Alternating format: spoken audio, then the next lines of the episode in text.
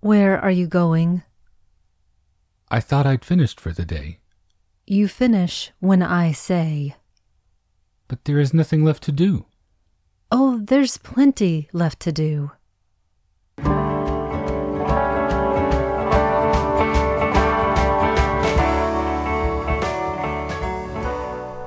Welcome to the Magic Lantern Podcast, an ongoing informal discussion of the films we love and the things we love about them.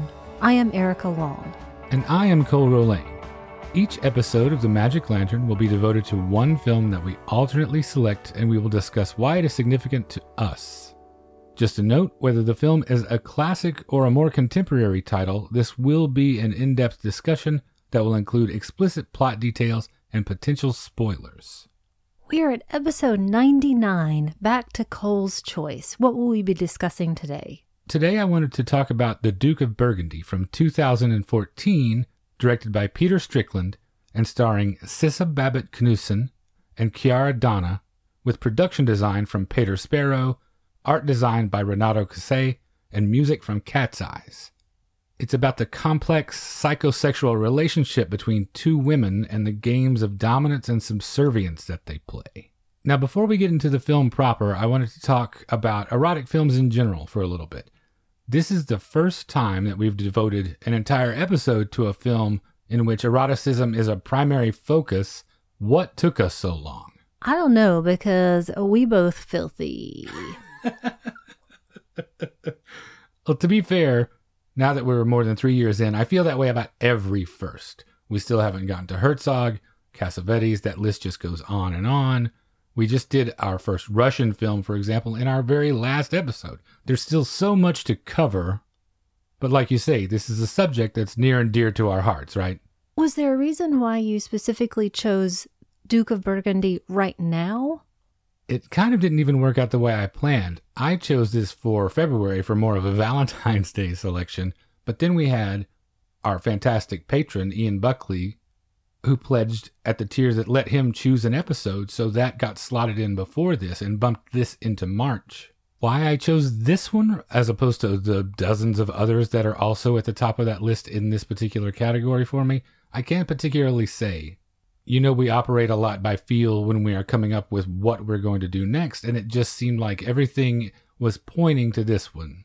I think really there's no bad time to talk about this one, and we've got a lot to cover. And I'm so glad that you mentioned many of the really important crew members who contribute so much to how incredibly beautiful and fascinating this is. Yeah, they certainly all contribute to a specific atmosphere for sure. We should say, in case you haven't listened to us, we strive to be a very sex positive show. This film occupies a narrow band, I feel like, on the spectrum of sex and cinema. We would have to start an entire second podcast to cover all the facets of that subject. That being said, what makes for a good erotic film in your estimation? How do they fail and succeed? Does it just depend on what you're in the mood for that day?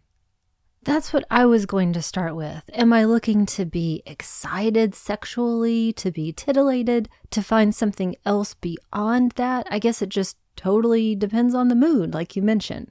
I will say that there has to be something in it that strikes my fancy. What I mean by that is you can't just slap any two, three, four, five people up on screen and expect me to be interested in it. Well, arousal is obviously important. That's sort of the whole point. If you can't somehow come to terms with that within yourself as a viewer, you might not have the best time. Sometimes that will be an even balance between what stimulates your loins and your brain. Sometimes it isn't, if you know what I mean. All those reactions are perfectly valid. Personally, I tend to look at it like I would any other genre. Dumb turns me off. To clarify that, though, I am not lumping intentionally silly or playful entries in with that. And there are a lot of films that are not great movie making that still succeed on this front just because they're so brazen. Jess Franco, for instance, will never be confused with Andrei Tarkovsky. But he churned out movie after movie in which flesh, in one way or another, is the primary preoccupation, and some of them work incredibly well on just that level. I'm going to say something controversial here. Okay. I have yet to find one that does. You've never seen Vampiros Lesbos. no, I I don't think I have. So there are still a lot of opportunities to find that exception for me. Take my word for it. There are at least a handful, I think, that you would enjoy on that level at least somewhat. Walerian Borowczyk wasn't as prolific as Franco, but he also turned out a pretty idiosyncratic body of work devoted largely to sexuality and its place in nature, which ties to this film a little bit. Films like that are a big touchstone for the Duke of Burgundy, and in fact, its visual aesthetic is very much built on the bones of that 70s era erotica. Some of which I have seen, definitely, but there are big holes for me. And I was looking at an article that Peter Strickland had written about some of those films that really directly led to the Duke of Burgundy. And sadly, I haven't seen any of them yet. A big one of those, which I've got to remedy really soon, is Belle de Jour. And he actually said, if you watch Belle de Jour, there's no need to watch this movie. I would disagree with that assessment, but yes, you certainly should see Belle de Jour. Well, let's talk about this opening scene a little bit. This opening scene and credits sequence is obviously a fantastic homage to that style of filmmaking, as a matter of fact. It's a beautiful woodland scene, enigmatically shot from behind the character, so we get this sun dappled landscape and the implication of a larger ecosystem in both the scene itself and what the titles and the soundtrack suggest. These fonts, the music, this distinct throwback visual style, inviting shots of the natural world, lingerie and perfume each get an opening credit. It's an announcement that this will be an appeal to the senses. I was intrigued right away because she is both part of the natural world and not. She's in these greens and browns which reflect that landscape, but she's got that very vivid blue at the same time. And I love those opening credits. It's like Belle and Sebastian meets Giallo meets Griffin and Sabine, all without being incredibly twee. I was also aware as I was watching those credits unfold that the main production team seemed to be mostly men. And so I was wondering, how will this go? And I was excited to see, as you mentioned, that those who manage the look and feel are pointed out first. So you said you have relatively little experience with some of the films that this is partially paying homage to, the Jess Francos, the John Rollins, do you feel like you might have missed a fair amount because of that? Does it interfere with your enjoyment of this film? Because, for instance, Strickland even went so far as to cast Monica Swinn, a frequent Franco and Rollins participant, so there are little Easter eggs for fans of the genre. Is it one of those cases where if you don't know, then you just obviously don't think about it? You know what my answer is going to be yes and no. it was in doing more research for it that I did discover those Easter eggs, which washed completely over me. However, I do think I've seen enough at this point to get a sense of what the antecedents are here and to really appreciate that. And then, even more so, to appreciate that this is going to go someplace even more interesting and surprising. But honestly, even if it operated at only one level where you're looking at some beautiful Hungarian landscape, I can't really argue with that. Well, that's what initially drew me in. But then I found it's only superficial. It's an affect that elevates the form, basically. One Guardian reviewer called it, and this was a positive review, a pastiche of sleaze, and I think that totally misses the mark. We're going to talk about that review later okay, on. Great. That gauzy sensuality is a touchstone, for sure, but it's not the be all end all. This is so much more than genre tropes. When our two main characters meet, the power dynamic is immediately on full display, or so we would think. Cynthia is the severe mistress of the house, and Evelyn is the reticent housemaid, whom Cynthia sternly orders about. She puts her through a sequence of increasingly humiliating tasks and then punishment. How much, since you mentioned what you noticed in the credits, how much does the fact that it's two women affect your perception of this relationship? For example, because it's not a heterosexual pairing of man and woman, does it become less threatening to a degree. Because if you put us in their place, if viewers see you arrive timidly at my door and then I begin to cruelly dictate your every move, there's a specific suggestion of menace and danger inherent in that. So in this case, more even footing is assumed, I think. Is that what you felt like, or were you thinking about it in those terms? I don't think I was right away. I was a little bit more interested in figuring out who is who And I noticed as well that there's a bit of an age disparity. Now, I'm not going to make a big deal out of this because it's not a gigantic gulf by any stretch of the imagination. It's not as though one is 70 and one is 20. It's more of a May September than a May December. I think so. And so I was watching for those different cues. I was also most interested in, of course, the butterflies, which play such a huge part in the visual look of this. As we're looking at all of these butterfly studies, there's so much colorful variation, but the thing that went off in my head is there are very strict patterns. And even as we're watching what we see is our pattern being set, visually there are some hazy lines that are being introduced. And so I was just waiting at that point, letting it unfold.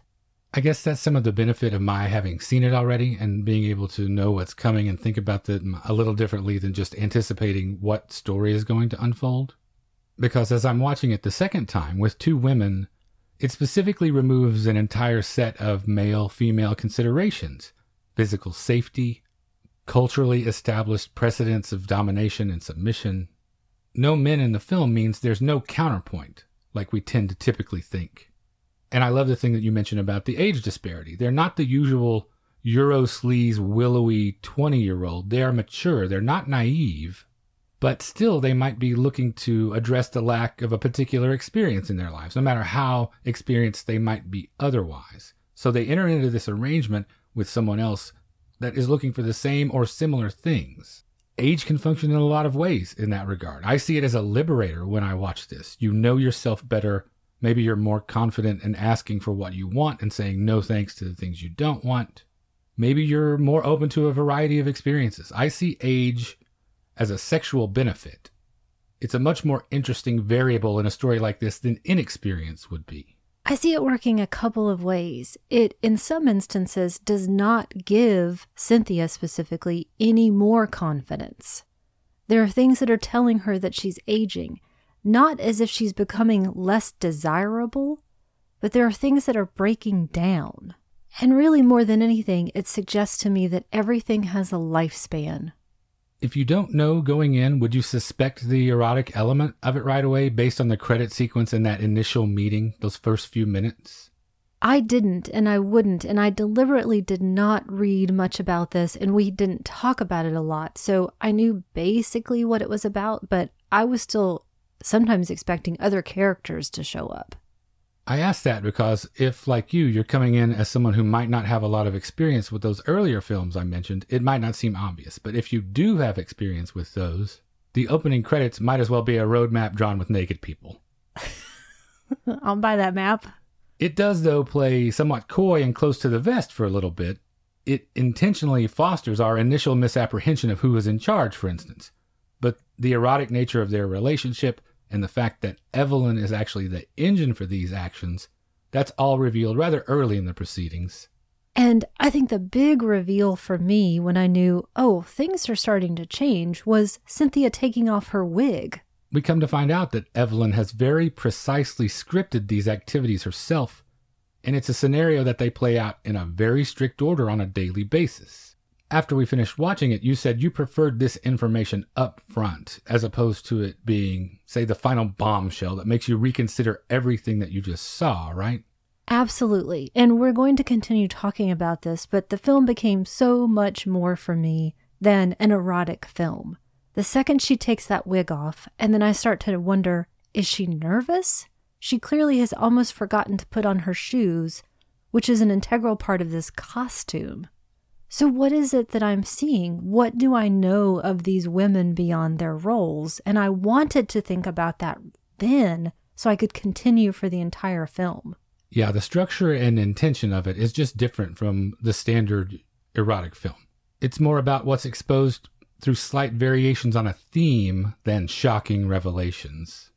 I did enjoy, though, that brief feeling of having the rug pulled out from under me a little bit in the beginning when we first learned that. It's a good lesson to keep in mind with this film and with anything. Things aren't always what they seem. Should we talk a little bit about this house? The production design and art design are immaculate. How would you describe this? It's the most beautiful aspirational scene in the entire universe. If what you want your life to be is sex and books and comfortable upholstery. I'm about to blow your mind though. Okay. Do you know roughly what the budget was for this film? What is that? It was about 1 million pounds, which seems like absolutely nothing That seems for the visual feast Yeah. that you're given. And there are so many instances of, as I mentioned, upholstery or just amazing interiors, like those tiles. Those were stickers. The wallpaper, often printed pages from websites. How did they possibly achieve all of this within that tiny, tiny budget? So I was going to say, if there's one word to describe it, that's lavish, but maybe that word should be resourceful instead, because it looks like it cost 10 times what it cost to make it. Easily, because spoiler alert, we watched What Lies Beneath the other day. or, strictly speaking, I had it on in the background and you were doing something else. I looked up what the budget for that film was 18 years ago, which was $100 million. Okay, you broke my brain when you told me that. Terrifying. So let's take that money and build 100 sets just like that one. Well, this is what happens, I guess, when you're smart and you're lucky with the choice of location and you know how to spend your money wisely. I think something else important to note here is that Peter Strickland and the crew, they've worked together, a number of them in other iterations, so they clearly know each other. He's working with great people, both British and Hungarian craftspeople. And after his first film, Katalin Varga, he actually stayed in Budapest and had a job teaching English. Another piece of luck, maybe, cultivating those relationships because those pinned insect cabinets were loaned from the entomology collection of the Hungarian National History Museum's Department of Zoology. So you get to cultivate this academic old world feel in this bubble of an environment that these women live in for free. And he's often mentioned, Peter Strickland, that his life has been doing this work to make other things possible and making this art and then going back to doing these other things, which seems to be the definition of resourceful. I also think it's really interesting that, especially with that first film, Katalin Varga, he was making a movie in a language that he doesn't speak, read, or understand, which maybe then lends itself well to building this world, a world he couldn't possibly know firsthand. Well, the house itself had been sitting unoccupied for a while, and they had the usual problems that come with a house sitting unattended. As a result, they only used about a fourth of the estate, but what they did use is perfect.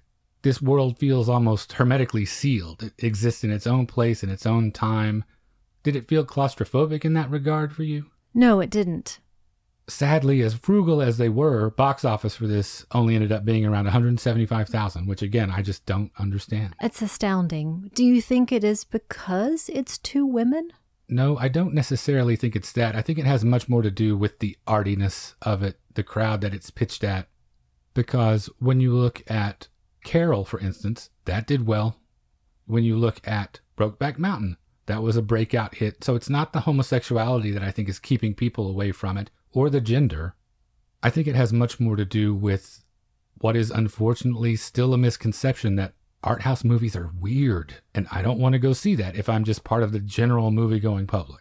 I have some definite feelings about it too, and we don't have to get into that right now. I think that one of the reasons it possibly didn't do as well as I would imagine it should, I think 2014 was a bit of an odd time. I think if it came out right now, it might be a different story. What cultural conditions do you perceive as being so different? Are we talking pre-Trump election? Is there is that what you're thinking about or is it something else? I do think there seems to be a shift in general with power that women are given and how that's perceived. I also think that at least part of it is it's not necessarily designed for male desire. And so that can be tough for some people. We're going to talk about those reviews later on, and I think some of that is reflected in those reviews. Well, maybe some of it can be attributed to the type of sexuality that's on display here as well. And since sexuality is at the center of this, these games they play, how would you describe those? Do you mean they're rigid patterns of do this behavior and I will punish you in this specific way? It could be anything, because we see, for example, there are a handful of kinks on display domination and submission, bondage, claustrophilia, water sports. What do you make of the way that Strickland chooses to portray those, the aspects of that that he focuses on? Okay, full disclosure here. The water sports that you mentioned. When they go into the bathroom and the door is shut and we hear just the noise, I thought that Cynthia was washing Evelyn's mouth out with soap. you are so pure. I guess so. And then it was reading about it where I realized, oh, shit. Okay, no, that's not it. I guess I'm going to talk again about how much I was invested in how the relationship itself works. Because I was again struck by the fact that she is wearing a costume. And the wigs, what do the wigs mean? If you're just asking me personally, I wouldn't wear a wig unless I felt I had to. So that's what I was imbuing the entire film with. The sense of intimacy that they have, these reflections, the haziness, the sensuality, how beautiful everything is, that then is totally undermined when Cynthia is snoring, for example, or when Evelyn gives Cynthia a line reading. They're all incredibly beautiful, these games. They're exciting. I'm interested in that. I like that area of kink. But as you asked me earlier if I felt claustrophobic in this world, I only started to when I thought about how rigid everything was structured. Well, when I look at the way he presents it, for example, when Evelyn is washing Cynthia's underclothes, it's not exactly a punishment. It's tantalizing, at least in the way it's photographed. Absolutely. Dripping underwear never looked so exciting. There's almost no nudity. The first punishment that's doled out, it's more suggestion than explicit, obviously, since you had no idea what was happening. Duh. It all happens behind a closed door, audible but not visible. In fact, the majority of the more explicit acts or kinky acts are handled off screen. As strange as it is to say about a film that includes the prospect of a human toilet as a birthday gift, there's a fair amount of restraint here. I'm thinking about something that Peter Strickland said that I think kind of applies here. Well, into their world in general. He says that he's not interested in social realism. So his first draft was much more about the work that they do and coming into this relationship. And that's completely, well, not completely, but mostly wiped out in this. It doesn't matter what they do. What matters is how they interact with each other. What is the relationship based on? What is tenable and what is untenable because he's completely constructed the world. There aren't rules that we know them as. There are no men, period. There are no men that exist in this world. So there's no counterpoint to their sexuality. While we're talking about restraint, something that we occasionally talk about when it comes to films like these, is there a true necessity for explicit sex scenes, especially, say, when it comes to unsimulated scenes? Because I think maybe the lack of those affects how you view this particular film. I think we view it slightly differently. The things that you've said to me in our discussions in between watching and recording about how much of a sex film it actually is. And it's not as though we've argued about it. It's not as though I've said, I can't understand why you see it that way and vice versa. So then, where do you come down on that? How necessary is explicit sex and its presentation on the screen? In this film or in general? Just in general. I don't think I have a good answer for that. I'm going to go back to that ridiculous, I'm not sure, but I know it when I see it. if I feel like that seeing these people do whatever it is that they're going to do has made me understand something or feel something, then it seems like it's inextricably linked. Certainly for this film, I would say it would be a different animal without it. And I'm going to say a less interesting animal but as you mentioned, we have different ways of coming into this. I don't think its success or failure depends upon me feeling something about the eroticism. I agree with you. I think, as a general starting point, at least, it comes down to whether or not it's central to the story. And I think this film makes an interesting case either way for the inclusions of sex scenes as part of the story because it doesn't ever get that explicit. It could, and I don't think it would damage the film in any way. But what it comes down to with this, we are talking specifically about the way relationship dynamics evolve through sex. So, how better to understand certain aspects of that than to see them at work? That old saw of you can tell me who a character is or you can show me, basically. We all know which one of those is more effective. And if you're talking about erotic film in general, not just this film, one important element of the success of that would obviously be arousal. We said that before. How stimulating it is. That's one thing, or maybe the only thing that it's setting out to do. And if that's the case, that's completely fine. I can't sum it up any better, I guess, than I don't think there's anything wrong with sex on screen, simulated or unsimulated. I'm right there with you, unless it involves stonewashed jeans. well, I hear people that are upset about unsimulated sex in film, and they occasionally make the argument well, characters get killed in these stories too. Do you want to see an actual murder? And I think that's an egregiously false equivalence, let me say. Absolutely. I don't want to commit murder, but I'd love to commit sex. Yeah, one is the ultimate crime, depriving someone of their life against their will, and one is a joyful, satisfying activity taking place either alone or between two or more consenting adults. If you equate sex with murder, May I suggest that you're saying a little bit more about yourself than, say, what John Cameron Mitchell did or didn't achieve artistically with Shortbus? And again, in this film, this is what the world is built on. And for Evelyn, this is her central need, how she expresses her desire. I don't know how you feel about this, but I would guess that we'd all probably be generally happier if we could switch out every instance of violence for sex. What would you rather explain to your kids, sex or murder? That's not to say violence should not be portrayed on screen. It's just like any other element. If you use it well, great. If it doesn't work or if it's a distraction, you botched it. But adults should be able to decide if they want to avail themselves of that or not. I guess this means we really need to change that new Netflix algorithm, take murder out, leave baking in, add sex, and I guess doggies. That might make for weird internet search results. I don't know that I want to That's true. go that way. How long do you think it is before we get our first A-lister in an unsimulated sex scene? How far away from that are we?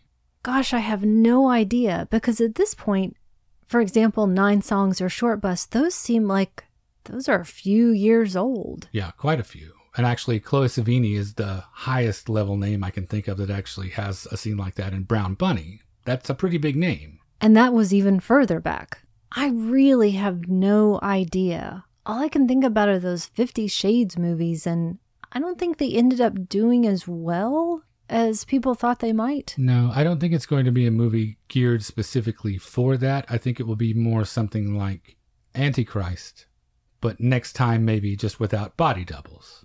Got it. I'm saying 2025. That's the first time we will see a legitimate A-lister on screen performing explicit sex unsimulated. Okay, are we doing this in the Magic Lantern group as a poll?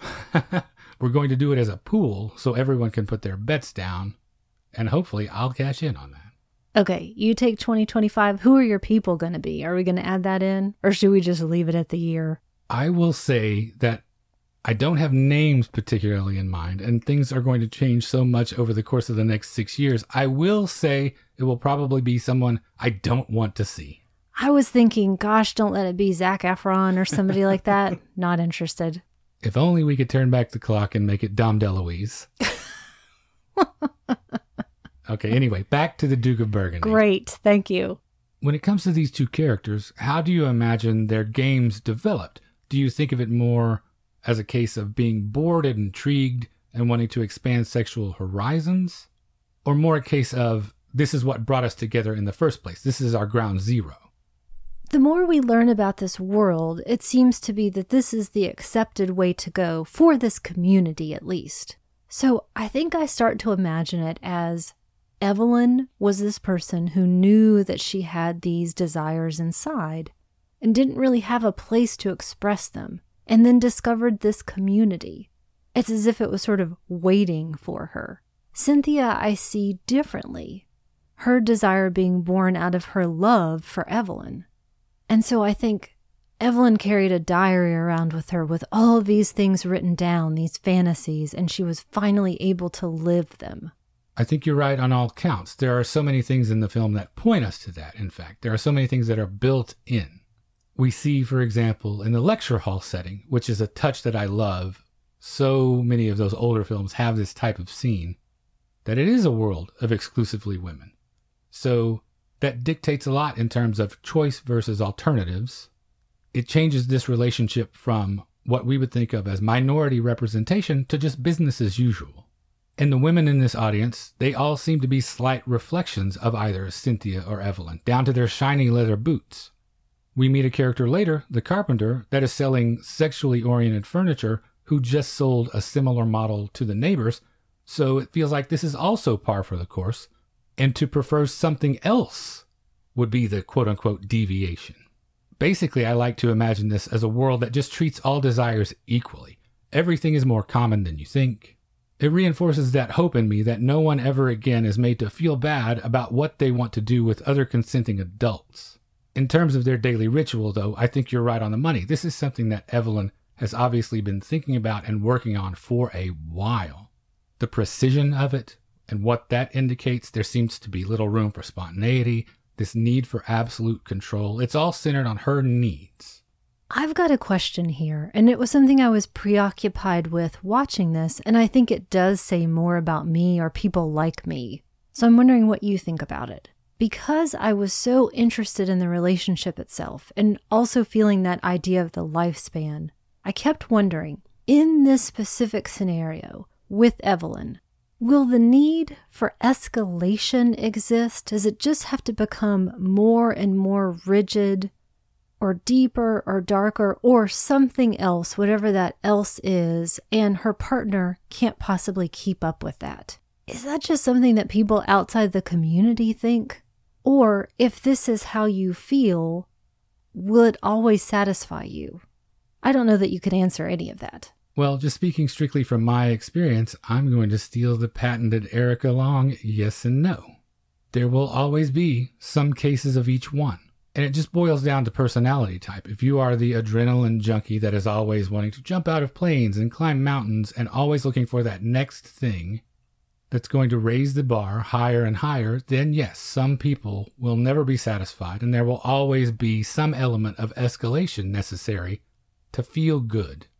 But I think the great majority of people, there's escalation up to a point until they finally hit the thing. They'll hit a ceiling where they feel like, mm, that's too far for me. I will settle into this groove right here, whatever that happens to be, and hopefully they have a partner that's also on board with that, that doesn't burden their partner with that desire.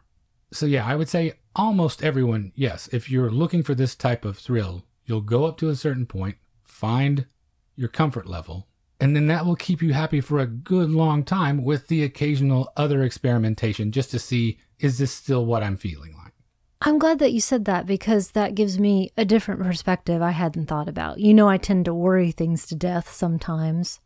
So I kept going down that road and couldn't really find an end point that felt satisfying. It also strikes me, again thinking about worrying, that me even asking the question would equate this behavior with murder, as if Evelyn was a serial killer who had to just keep getting worse and worse to be satisfied. Well, it's not the way it came across to me. It seemed to me like you were asking more just about general appetites. You could have just as easily been asking about how many Cheetos can I eat in one sitting? And is that going to satisfy me? Do I open a second bag while I'm sitting here watching this? No, it didn't feel like you were judging it or condemning it in any way. It felt like you were asking very much more just about feeling generally satisfied with whatever pursuit it might be. I don't want to give the wrong impression about what we see here. There is tenderness between these people. Very much so. And I like that Strickland intentionally includes instances of the Euro glamour of the film's predecessors being stripped off to get to those moments. You mentioned one of them, the wig coming off. Wigs are removed, stockings are torn in frustration, corsets are traded for pajamas. There's clearly more than just style and sex to this.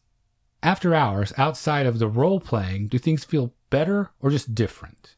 To me, it felt like we're starting to see holes, literal and figurative, appear here.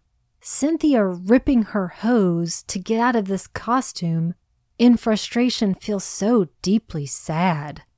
Evelyn chastising her ahead of time, directing her, and then Cynthia keeping her regular PJ bottoms on. And that moment when she is sleeping and she's in pain because of this move that they had tried to do with a trunk that Evelyn had requested so she could sleep that way. She's in pain. And she looks like a regular person instead of a creation that is someone else's vision. Well, it makes me curious about the boundaries of their arrangement. There's a big difference between dabbling and living the lifestyle 24 7. a life of constant true service and subservience. It's a question they directly address. How much of this is a luxury? How much is necessary? It's really a good question the film raises. How much of day to day life can reasonably be spent pursuing sexual fulfillment, especially if there's an imbalance? And in this world, at least, there's a lot of time devoted to it. Again, we don't see their work. We're not concerned with how they make their money. But then we see, as you mentioned, the after hours stuff. And I don't know how to get inside the mind of a person who wants to live that specific life 24 7. I don't know how that mentally works. I think of all of the things that I do that make me feel like a person. And if I couldn't do those things, then who am I? And I think why I'm so drawn to this, it seems like Cynthia and Evelyn are questioning that for themselves. We find out a little more with each reenactment of their regular scenario. Just the second time, for example, ringing the bell, we learn who is dictating the pace and more about what the stakes are. The power dynamic is not what we initially thought. Who is the true dominant and submissive in this relationship? What is each woman getting out of this? In the repetition of the role play, we also begin to see an increasing dissatisfaction with these assigned roles. We see the prep of all the water drinking this time, there's the boredom in between, clock watching as if it's almost a cubicle job. It's no fun if you're not selling it. It's sex as assignment, and what if you're just not into it that day? And so it becomes about much more than just titillation. We're dealing with the problems that arise when one partner or both is not getting what they want, what they need, when there's an imbalance in the relationship. You're not happy, but you still want to make your partner happy. You want to make them feel good how do you then muster that conviction that they need in your eyes, in your voice?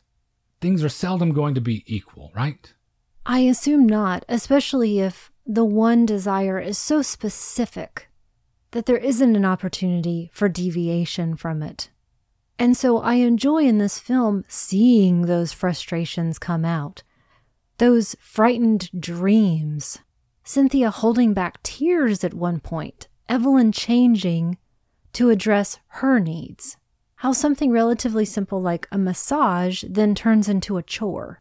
Yeah, the thing that makes this depiction interesting is just that. We can see how the power shifts, even if the script literally remains exactly the same, things still break down within that framework. And when I think about scripting things, it's no small task that Strickland gave himself here.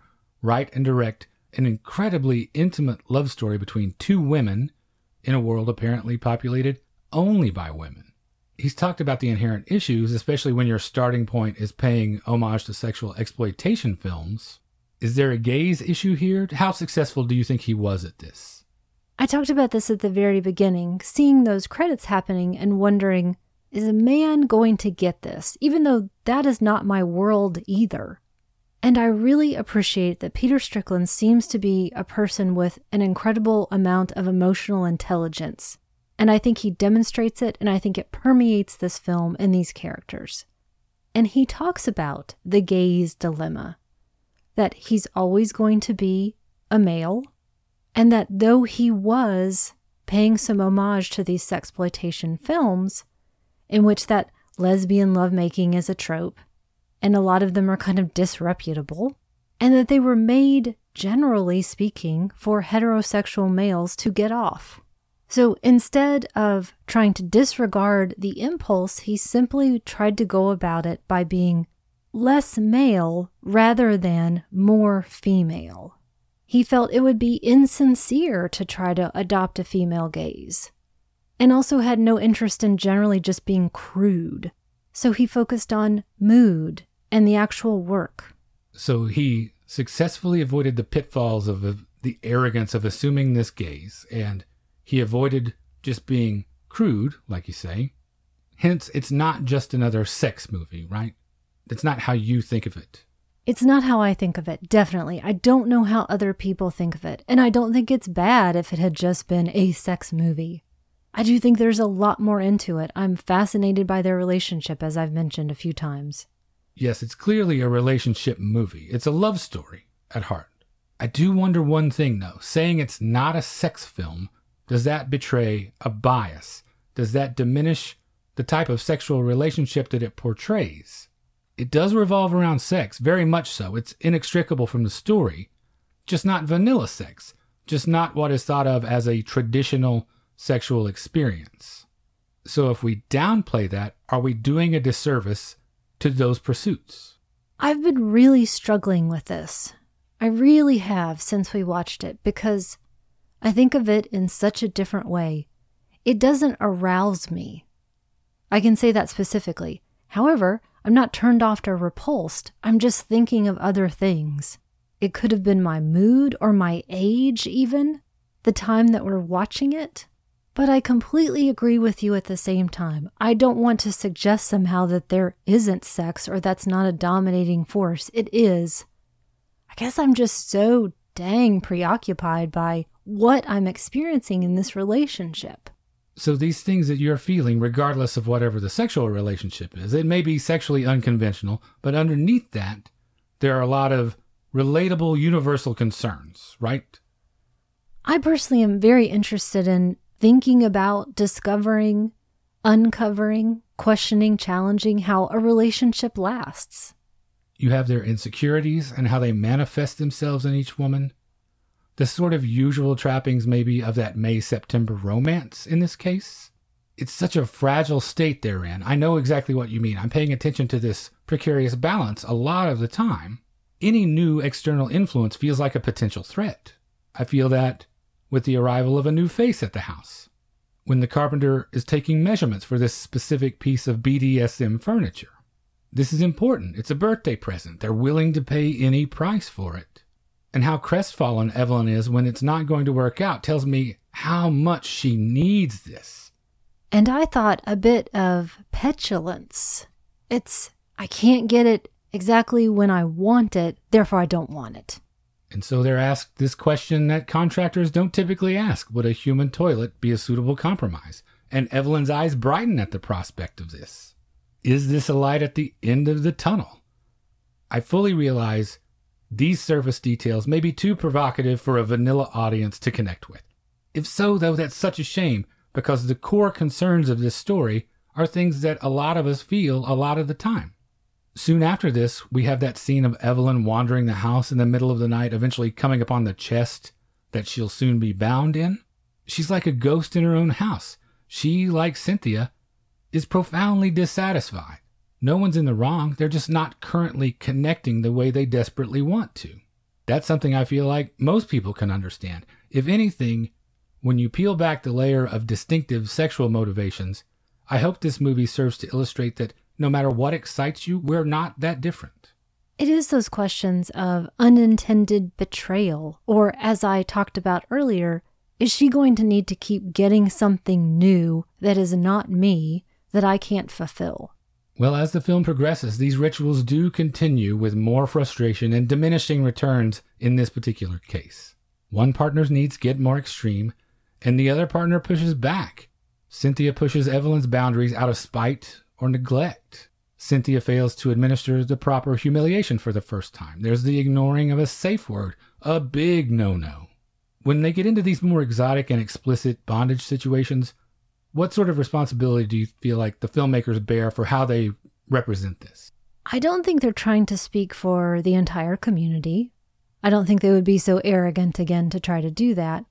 I think they do have the responsibility if they're going to set out on this endeavor to show things the right way, show people as they are, which I think that they do, and show something that a person who does live in that life wouldn't be offended or upset by.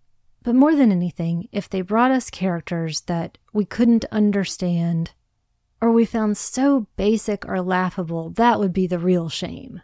So even as things deteriorate, as they are making these mistakes and succumbing to petty jealousies and retribution, the systematic repetition continues. We still have these variations on a theme instead of a standard narrative arc. And these variations can be small, but they're always significant. It underlines the power of even tiny deviations from the script. There's the major transgression of polishing another's boots. And I like how this film makes the viewer confront how they may traditionally look at things like their own definition of infidelity and how amorphous those bounds can actually be. Trust is broken, but in a way that might not be the first thing that mainstream audiences think of. We also get fewer and fewer of these tender downtime moments as the film progresses. As we get further into the breakdown of established rules and roles, a thing you said at the very beginning made me wonder about this.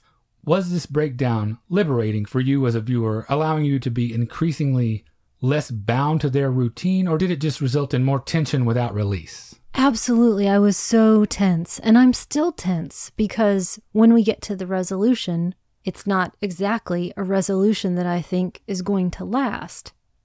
So I'm still thinking about it. Well, prior to that resolution, we do come to a breaking point, and it's the birthday cake scene, which is probably my favorite scene in the entire film. When Evelyn is truly not in control, she's lost. She's truly subservient for the first time. This is not her script. There is no small measure of revenge in this. Cynthia puts her foot on Evelyn's throat while she eats the cake she forced her to make. Finally, she just completely has to surrender, and there's an immense difference between play punishment and real punishment. Still, Evelyn submits to that. What do you make of that? How do you feel about each of them coming out on the other side of this scene? I think it is really interesting. And we talked earlier about their ages. And again, Evelyn is not a kid, but it does feel like a growing up moment, something she really has to confront. And I think essentially it had to happen in that way in order for them to move forward. Fancy that. We completely agree. It's my favorite scene, I think, because everything turns on this scene like a hinge. They each move, finally, completely into the roles that they have only been playing at up till now, and what they find in those places changes everything that comes after. If they don't reach this breaking point, then I feel like maybe they would have just been locked into that cycle of tedious repetition, maybe forever, in the fairy tale bubble of this house. I think it would probably go the way of Evelyn moving in with someone else. Truly, I think. If they had just kept on with that, she would have passively, aggressively gone her own way. That was my favorite scene. Was it yours? Did you have another one that you prefer? I do like that scene. It's more about those moments, and I've hinted at them earlier when we see Cynthia taking the wig off, when she rips the hose. I found that to be very profound. Seeing her sleeping the way that she wants to was also a big deal. Well, we soon come to what I consider the other pivotal scene, and this begins with the camera pushing in between Cynthia's legs. Strickland said he didn't want to be crude, so how much care do you have to take with this? It's definitely something I mused on, and we do have to really remember it comes back to the feminine. That is the cradle of all life and the cradle of pleasure and desire for these women. It's incredibly powerful, and still, I don't think it's presented in a crude way. It's a place of control. And this is also in a really anguished part of the film. Yeah, if sexual pursuits are so central to your life and that part of the body wields so much power, you can't ignore that as a filmmaker.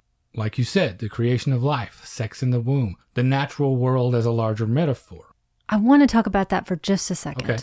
I go back again to the very beginning when it seems like Evelyn is both part of the natural world and not.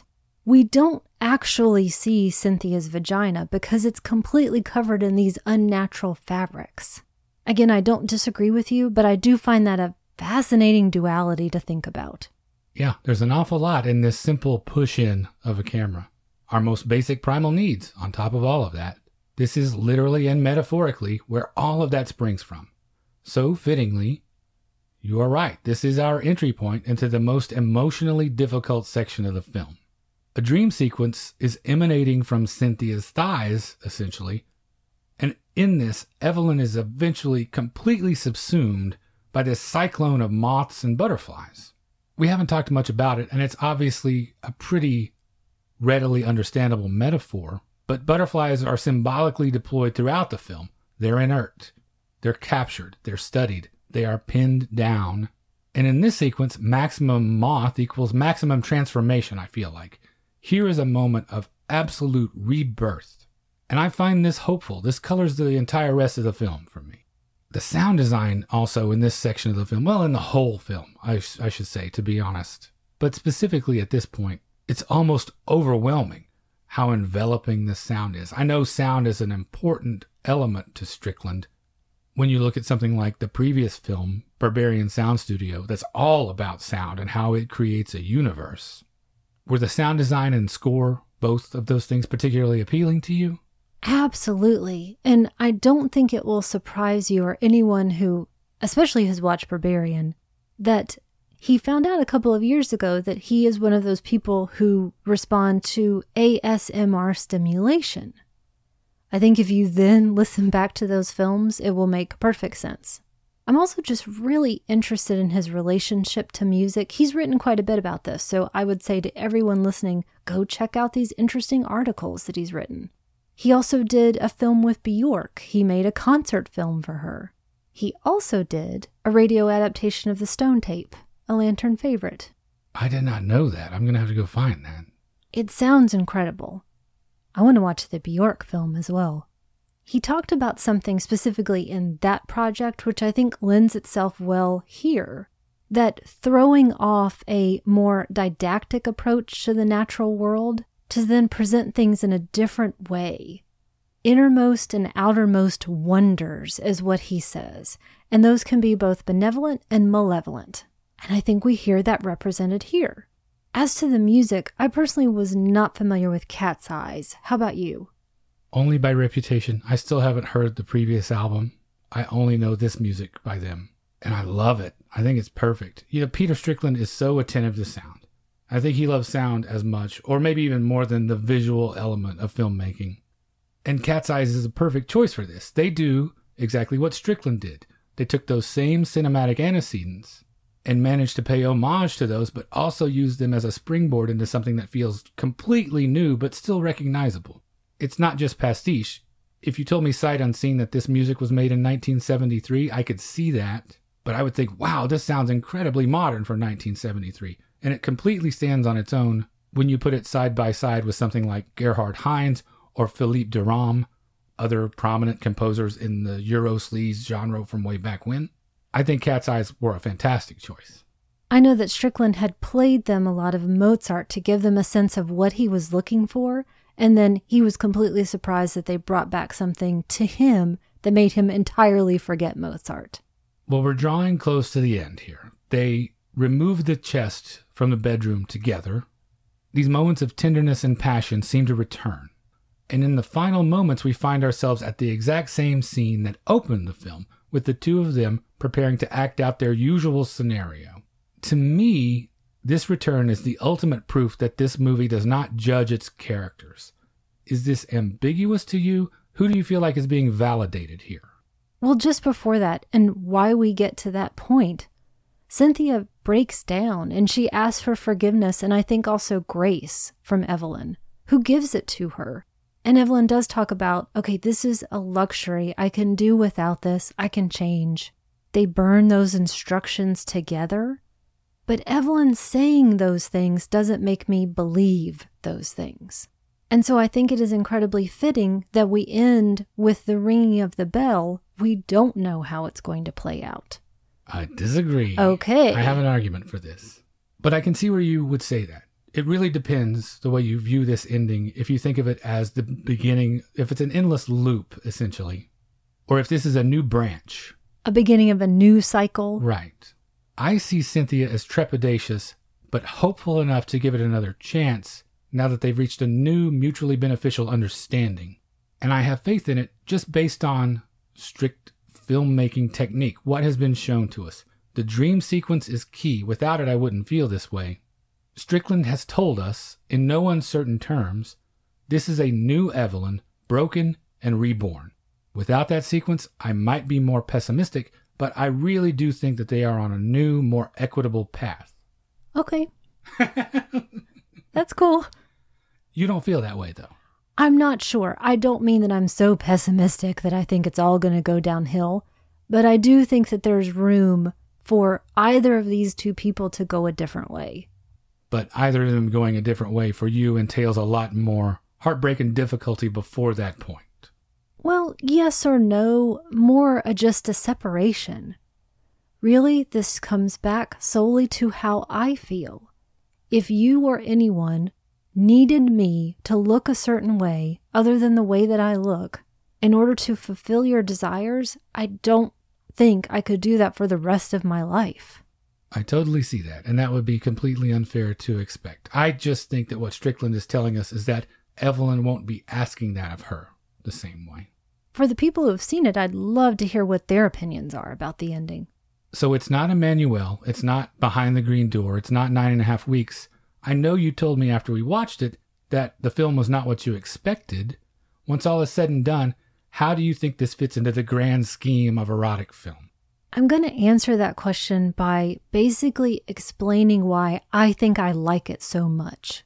We're not focused on how Evelyn got to be the way that she is, any other sort of alternative community, any judgment of them. We're just thinking about, or I want to say, I'm just thinking about how this couple functions, how they find compromise, and what that means. So then, back to your question, strictly speaking, I think it is a wonderful example, and I hope everybody in the entire universe watches it, whether they're looking to be aroused or not. Maybe they'll find something to identify with themselves. Maybe there's a person out there who really needs to see this to find that non judgmental approach. It's also beautiful and resourceful. And I did say that I wasn't aroused, but I want to say again, I was not turned off at any point. So if you're looking for a very sexual film that seems to be much more about an increasingly sad distance and inability to express conflicting feelings, go to this one. Well, I chose it for this episode, not necessarily at this specific point in time, but just as a film to talk about because it surprised me. It subverted my expectations and still didn't lose me. I expected something initially much more in line with those Franco films and got something completely different and it did that without sacrificing any of its eroticism or allure. Anything that expands the conversation in terms of what is quote unquote normal sexuality, I'm all in for. And it's excellent filmmaking. It's a masterclass in getting the most out of a budget. All of its components come together in a way that creates a mood that completely envelops you. Before we come to the end, I do want to circle back to something. Some of these reviews that I just don't get talking about why it may not work for some people. Is that okay to do here? Your show. You can do whatever you want. okay, thanks. I read a couple of things that I just don't get. You alluded to one of them. I feel like there was a sense from some people, and this again may be the time that it came out, a suggestion that this is, and this was actually written out in quotes, alternative lifestyle choices dressed up that this was somehow not smutty enough to really please the audience, that it was too arty, or even that some things they do are laughable. And this one reviewer had to be specific no, Peter Strickland is not joking. I do feel like this is about, as I said, I think at one point, a film that's not designed for male desire specifically. I totally see that. In that Guardian review that I specifically referenced, it was very positive. They really liked the film, even though they may have been misguided in that. Four out of five stars.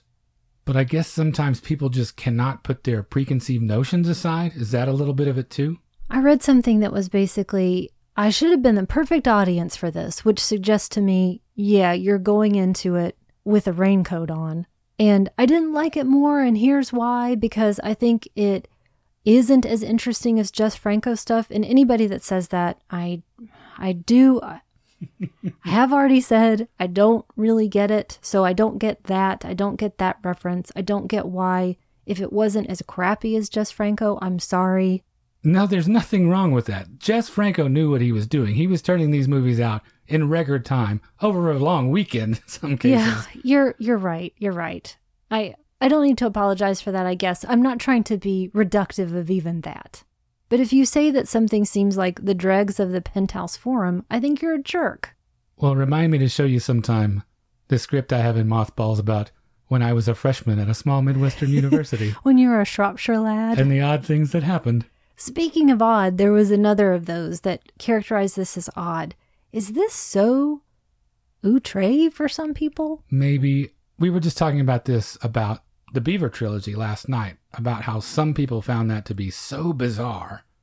I guess this may be one of those questions of escalation as it applies to movies. Maybe what we've watched has raised the bar so high that it takes a lot more to shock, disturb us, to move us off of our comfortable position. And I don't mean to suggest that I'm so worldly and turn my nose up at other people. I just don't like the way this is characterized. Well, how about you characterize something positively for us and give us a recommendation? Okay. I chose The Lover from 1992, directed by Jean Jacques Annaud, adapted from the book by Marguerite Duras, with Jane March and Tony Leung. And it's about the illicit affair between a teenage French girl and a wealthy Chinese man in 1929 French Indochina. We briefly mentioned this in our episode 69, The Birds and the Bees. I picked it because the sex is inextricably linked with the story, and for me at least, it's truly erotic. Yet I think, and I may be in the minority, that the story can actually stand on its own as well. There is a vast gulf between the two characters that's based on age and also wealth. And it's been singled out for its music and sound editing. So it seemed like a good one to include here. I also started reading a bit more of the critical reviews for it, and it seemed like it was generally praised for the soft core stuff in it, but criticized for either taking itself too seriously or not seriously enough, not providing enough background for the characters. I think also with this film, mostly people just wanted to get off or not get off and couldn't have the film satisfy both needs.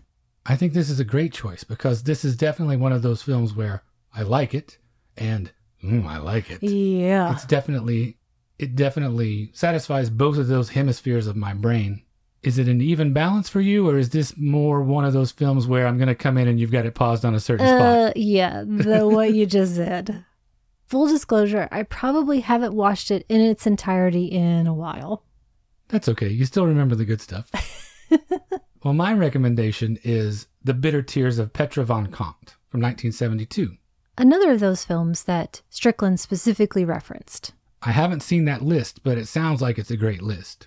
This was directed by Rainer Werner Fassbinder, and it's based on his own play and stars Margit Carstensen, Erm Hermann, and Hanna Schygulla. Maybe the most Fassbinder of all Fassbinder films, it's about a fashion designer embroiled in a romantic triangle with two other women. If you like the themes in The Duke of Burgundy, an all female cast, shifting power dynamics in a relationship, a self contained, even claustrophobic environment, sumptuous costumes and appointments, domination and submission, wigs, the promise of a new start, even the occasional mannequin, and you would like to see another entirely vastly different film about and with those things, then Petra von Kant is what you're looking for. It's a more theatrical, more tumultuous presentation. I don't know how many of them you've seen, but Fassbinder's films are such a unique experience. It's a physical sensation almost. I don't know quite how to explain Fassbinder except that it makes me feel warm and cold all at the same time. This film may be more than any of the others, except for World on a Wire. They both equally make me feel that sensation. So, once again, that's two great recommendations The Lover and The Bitter Tears of Petra von Kant. And that brings us to the end of episode 99. If what we do here is valuable to you and you would like to support that, we would certainly love for you to check out our Patreon at patreon.com slash magiclantern. The $5 a month level gets you access to a big backlog of bonus episodes, and those come out on the Mondays alternating with regular episodes, so you never have to go a week without new Magic Lantern in your life. Huge thanks again to Ian Buckley for his support and for choosing such a great film for our first Patron's Choice episode last time. If you would just like to get in touch with us, you can reach us via email at magiclanternpodcast at gmail.com. We are on Instagram, Facebook, and YouTube. Just search for Magic Lantern Podcast on any of those platforms. A couple of special thanks this time around. We sat down with our friend Aaron West and our partner in our new network, the 25th Frame, to record an episode of Criterion Now where we talked about Criterion's May release slate. We paid tribute to Albert Finney and Bruno Ganz and a lot more.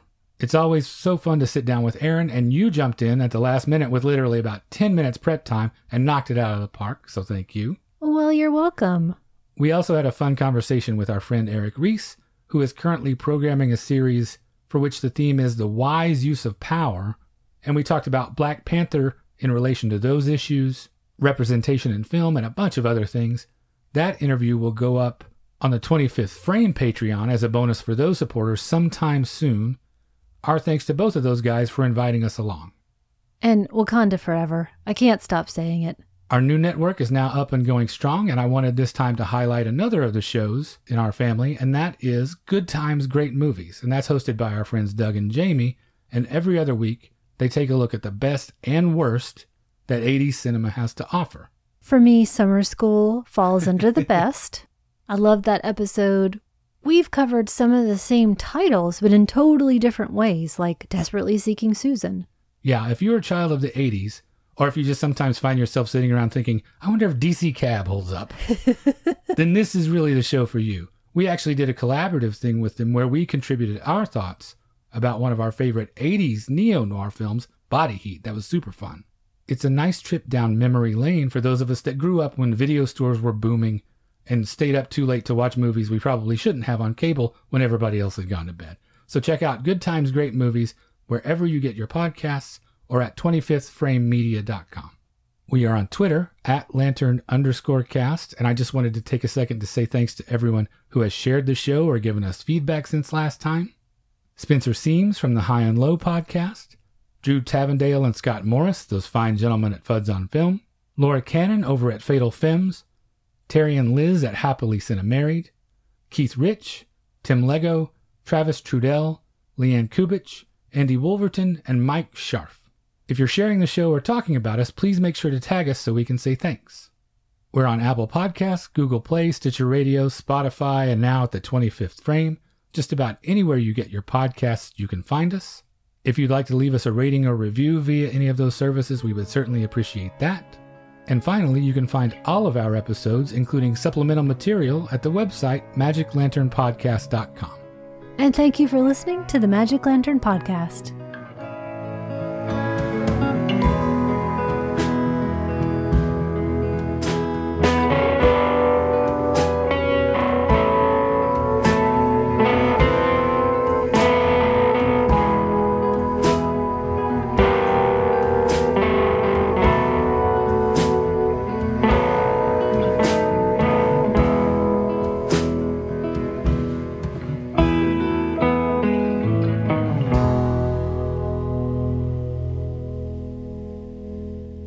25th Frame, a listener supported network celebrating film and culture worldwide.